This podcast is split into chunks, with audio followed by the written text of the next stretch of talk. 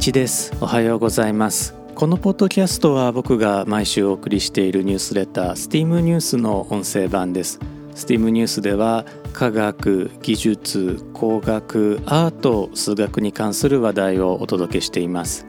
STEAM ニュースは STEAM ボート乗組員のご協力でお送りしています。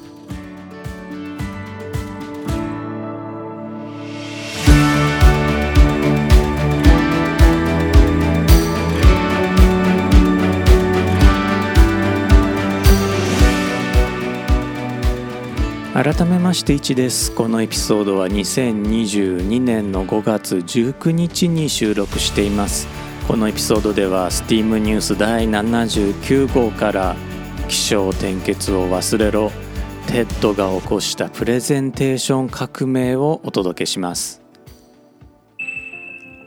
古代ギリシャの王アレクサンドロス3世通称アレクサンダー大王は歴史上世界で2番目に広い面積を支配した王です。ということは征服した土地にアレクサンドロス3世は偉いのだと説得して回る必要があったわけですね。文化も風習も異なる人々をどのように説得したんでしょうか鍵となるのはアレクサンドロス3世の家庭教師紀元前4世紀の人哲学者アリストテレスです。彼は弁論術レート理系という本を表し人々を説得する技術を整理しました。彼の技術は習字学レトリックと訳され大学の一般教養科目つまりリベラルアーツの一つになっています。習字学はむしろプレゼンテーションの技法と呼んだ方が現代では分かりよいかもしれません。アリストテレスの弁術論では説得手段として理屈情熱そして話し手の人柄を挙げていますが中心に据えたのは理屈でした。ヨーロッパでは言葉を発するための習字学に加えて言葉を聞くための文法学と理解の骨格になる論理学の3つを合わせてトリティウムと呼んで最も基本的な学問としてきました。この姿勢は現在にまでつながっています。また習字学の中身も多民族の集まりであるヨーロッパを中心に長い年月をかけて洗練されていきました。ところで日本語では文章の構成のことを起承転結と呼びます。これを真に受けて本当に文章を起承転結の構成にすることも行われていますし天津さえ学校で指導されることもあります。しかし起承転結という構造は文章を非常に読みづらくすることになります。少なくとも文章の論理構造としては全く受け入れられません。これは欧米流の習字学がグローバルスタンダードだという議論ではなく日本人が日本語で書かれた起承転結を読んでもその論理構造が理解できないという意味です。日本語でも論理的な話は書けるのでこれは日本語の問題ではなく起承転結という構造の問題なんですね。そもそも起承転結は漢詩の絶句の構成です。唐の詩人徒歩の五言絶句にこのような詩があります。川の水は深緑で鳥はますます白く見え山は新緑で花は燃え盛らんばかりに赤く見える。今年の春も見ているうちにまたもや過ぎ去ろうとしている。一体いつになれば故郷に帰れる年が来るというのか。情景が浮かび上がるような詩ですね。この詩の3行目今年の春も見ているうちにまた燃やすぎ去ろうとしている。ここが起承転結の点の部分になります。日本語の俗用にも起承転結が輸入されています。こんな感じです。大阪本町糸屋の娘。姉は16妹が14諸国大名は弓矢で殺す。糸屋の娘は目で殺す。これも3行目。諸国大名は弓矢で殺すが起承転結の点にあたります。このようにアート作品やエンターテインメント作品の中で点の部分はいいリズム感を作り出す大事な役割を果たしています。このような効果的な使い方大変美しいと思いますしまた徒歩の詩は世界的な評価も受けています。しかしアイディアを伝える説得するプレゼンテーションを行うという場面では起承転結の出番はありません。特に困るのがこの点の部分です。点は伝えたいアイディアと理論的にかけ離れているんです。また起承転結の「木」が冒頭に来ることも現代のプレゼンテーションには向いていません。聞いてる人の忍耐力が現在では極限まで小さいからです。では欧米の修辞学ではどのように書くことが良いと教えているんでしょうか？その前に TED カンファレンスのお話をさせてください。 TED カンファレンスを創始した建築家リチャード・ソール・ワーマンは情報建築という言葉を作り出しました。彼はアイディアを伝えるプレゼンテーションはこうあるべきというルールを提案し TED カンファレンスで実践したんです。そのルールは当初はこういうものでした。一つ目1回の講演のトピックは1つだけに制限される。2つ目1人の講演者の持ち時間は最大18分であり一般にはより短い時間のみが与えられる。3つ目。質疑応答の時間は一部の例外を除いて用意されず発表後の交流会の質疑応答の時間に充てられる。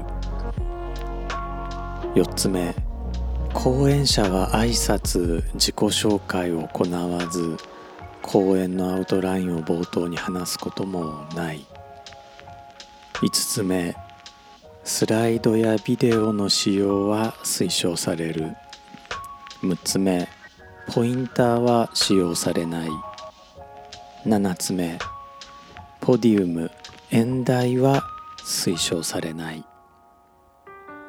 TED カンファレンスが現在の運営者クリス・アンダーソンに引き継がれた時にこれらのルールは少し緩められました。リチャード・ソール・ワーマンもクリス・アンダーソンも修辞学について明示的には触れていません。しかし当初の TED カンファレンスの映像を見るとおおむね自分はこんな問題を解決したよ。なぜこの問題が大事なのか話すよ。そしてもう一度自分はこんな問題を解決したよというシンプルな構造になっているものが多いです。クリス・アンダーソンは TED を引き継いだ後世界各地で TED のローカル版を開催するテッド X というライセンス供与を開始します。僕はこの TEDx の京都版である TEDx 京都のプロデューサーキュレーターを5年ほど務めていました。その時学校で修辞学を習っていない日本人スピーカーの方にお願いしていた発表のスタイルがあります。TEDx 京都ではスピーカーにこれから伝える4つの論理構造のいずれかに従ってトークを組み立ててくださいとお願いしていました。その4つとはこうです。1つ目時系列によって情報を紹介する。2つ目まず結果を示し次に原因を示すあるいはまず問題を示し次にその解決方法を示す。3つ目。情報 A と情報 B を比較してその違いまたは類似性を紹介する。4つ目。情報を部分に分割する方法とその結果を紹介する。これらは英語圏の習字学の教科書で紹介されている習字のモードレトリカルモーズの中から近代的な英文によく見られまたプレゼンテーションに適していると僕が判断した4種類のスタイルなんです。起承転結の文字を使って説明すると、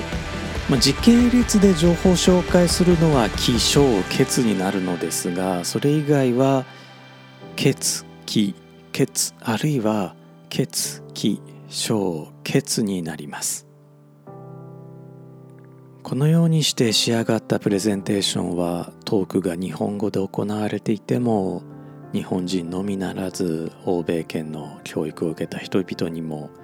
論理構造が伝わり高い評価を受けています。著名な建築家はやがて椅子をデザインし始めます。著名なファッションデザイナーはやがて香水をデザインし始めます。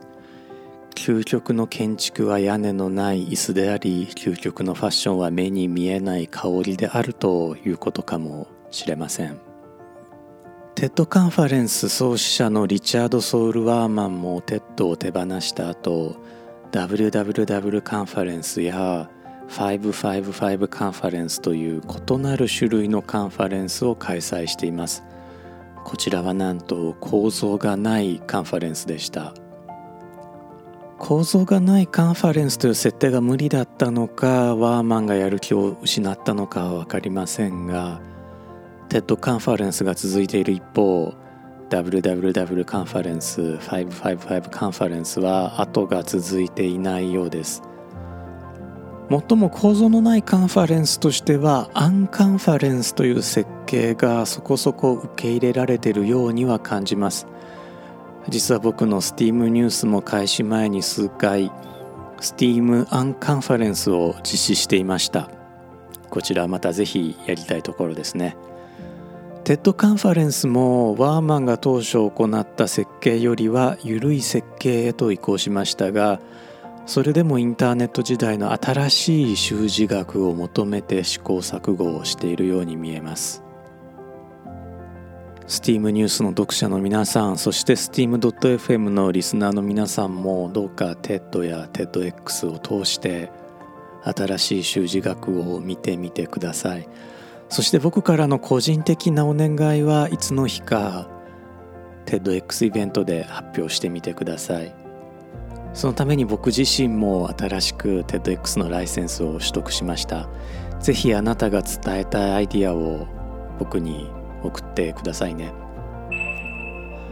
メールでお送りしているニュースレターの方では毎週 Q&A もご紹介させていただいているんですがこの STEAM ニュース第79号でご紹介させていただいた Q&A 大変興味深いものです。ここで共有させてください。ピックアップした質問はこうです。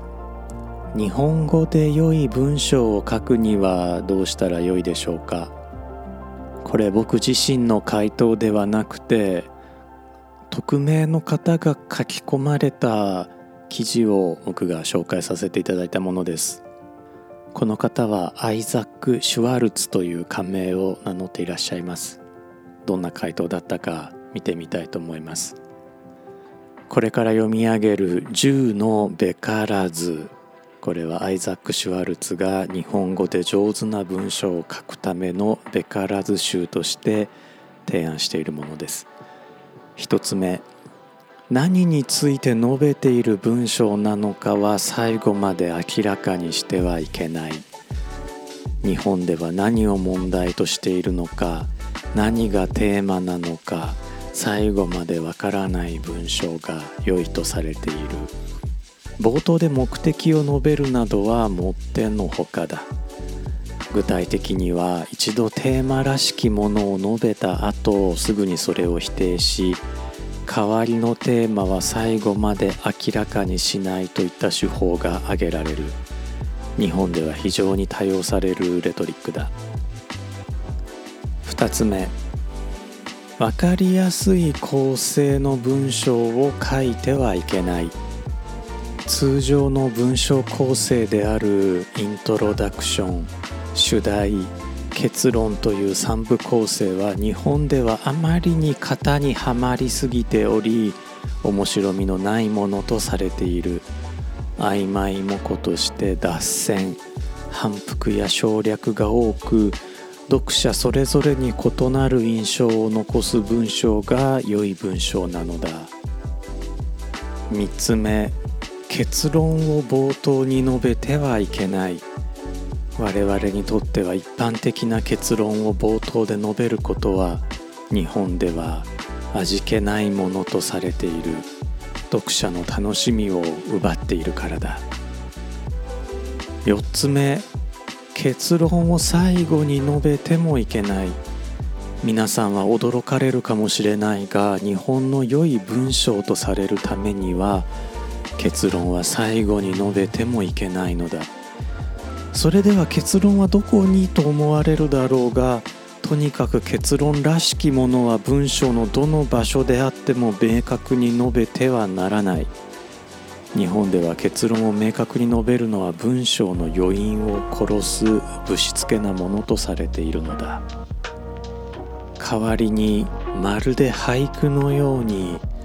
結論は読者が行間を読むことで見つけるものとされている。当然読者により結論は異なるわけだが日本ではそのような解釈の多様性の存在が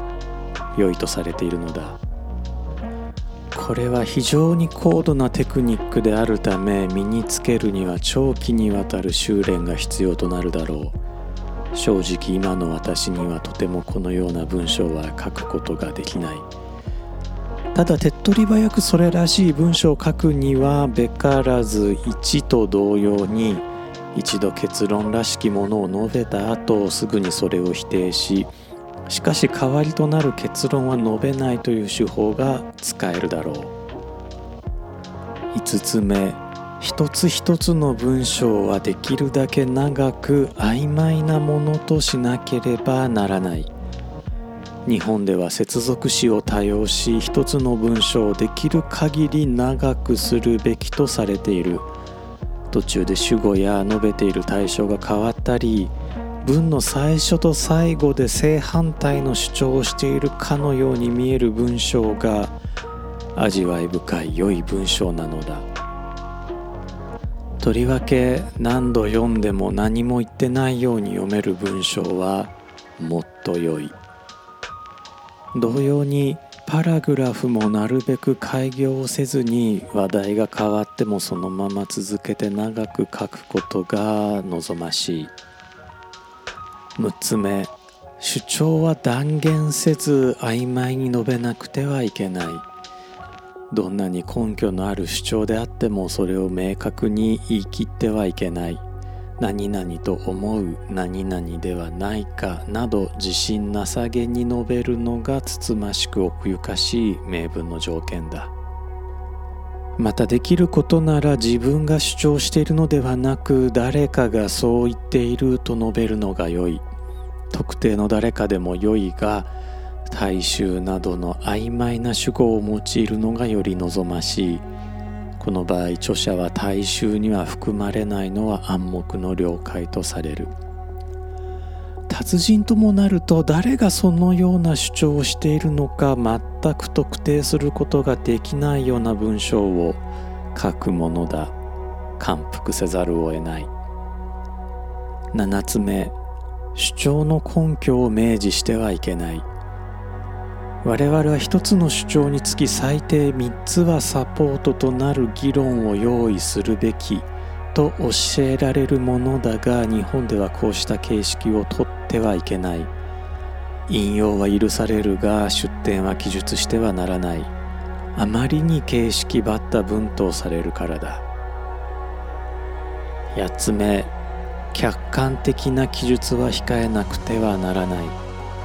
何かの理由を述べる時はなるべく主観的に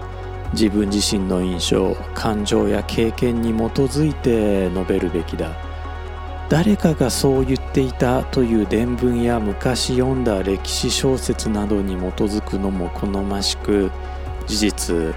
対応されている。ただし出典は明記してはならない。客観的な事実を具体的な事例やデータとともに挙げることは間違ってもしてはならない。押し付けがましくなり文章の品格がなくなるからだ。9つ目他人の主張を批評してはいけない。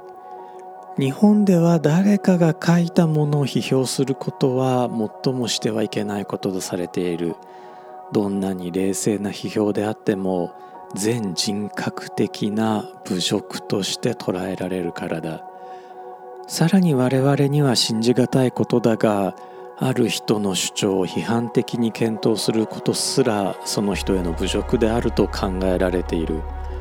日本では誰かの主張を特定し具体的な批評を行うことは非常に品性のない行為とされているのだ。したがって他人が書いたものを批評するときは曖昧に行わなくてはならない。ここでも一度書いたことをすぐに否定するというレトリックが多用される。またうまく言えないのだが言葉にならないのだがなどを用いて自らに非があるように見せかけるのも良いだろう。試験だがこれは曖昧な結論の多様な可能性の中から一つだけを取り出して批評するという行為が好ましくないとされていることに起因しているように思える。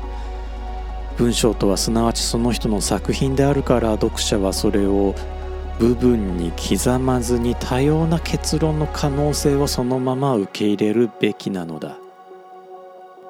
そして最後10番目。どうしても他人の主張を批評する必要がある場合は主張そのものではなくその人の生い立ちや人となりについて述べなくてはならない。これも我々には信じがたいことだが日本では他人の主張そのものについての批評は避けられているがその人の人格に関する論評は大いに行われている。つまりある主張について具体的に検討したい場合は主張そのものを扱うのではなく著者の生まれや育ち人となりまた思想心情を問題としなければならないのだ。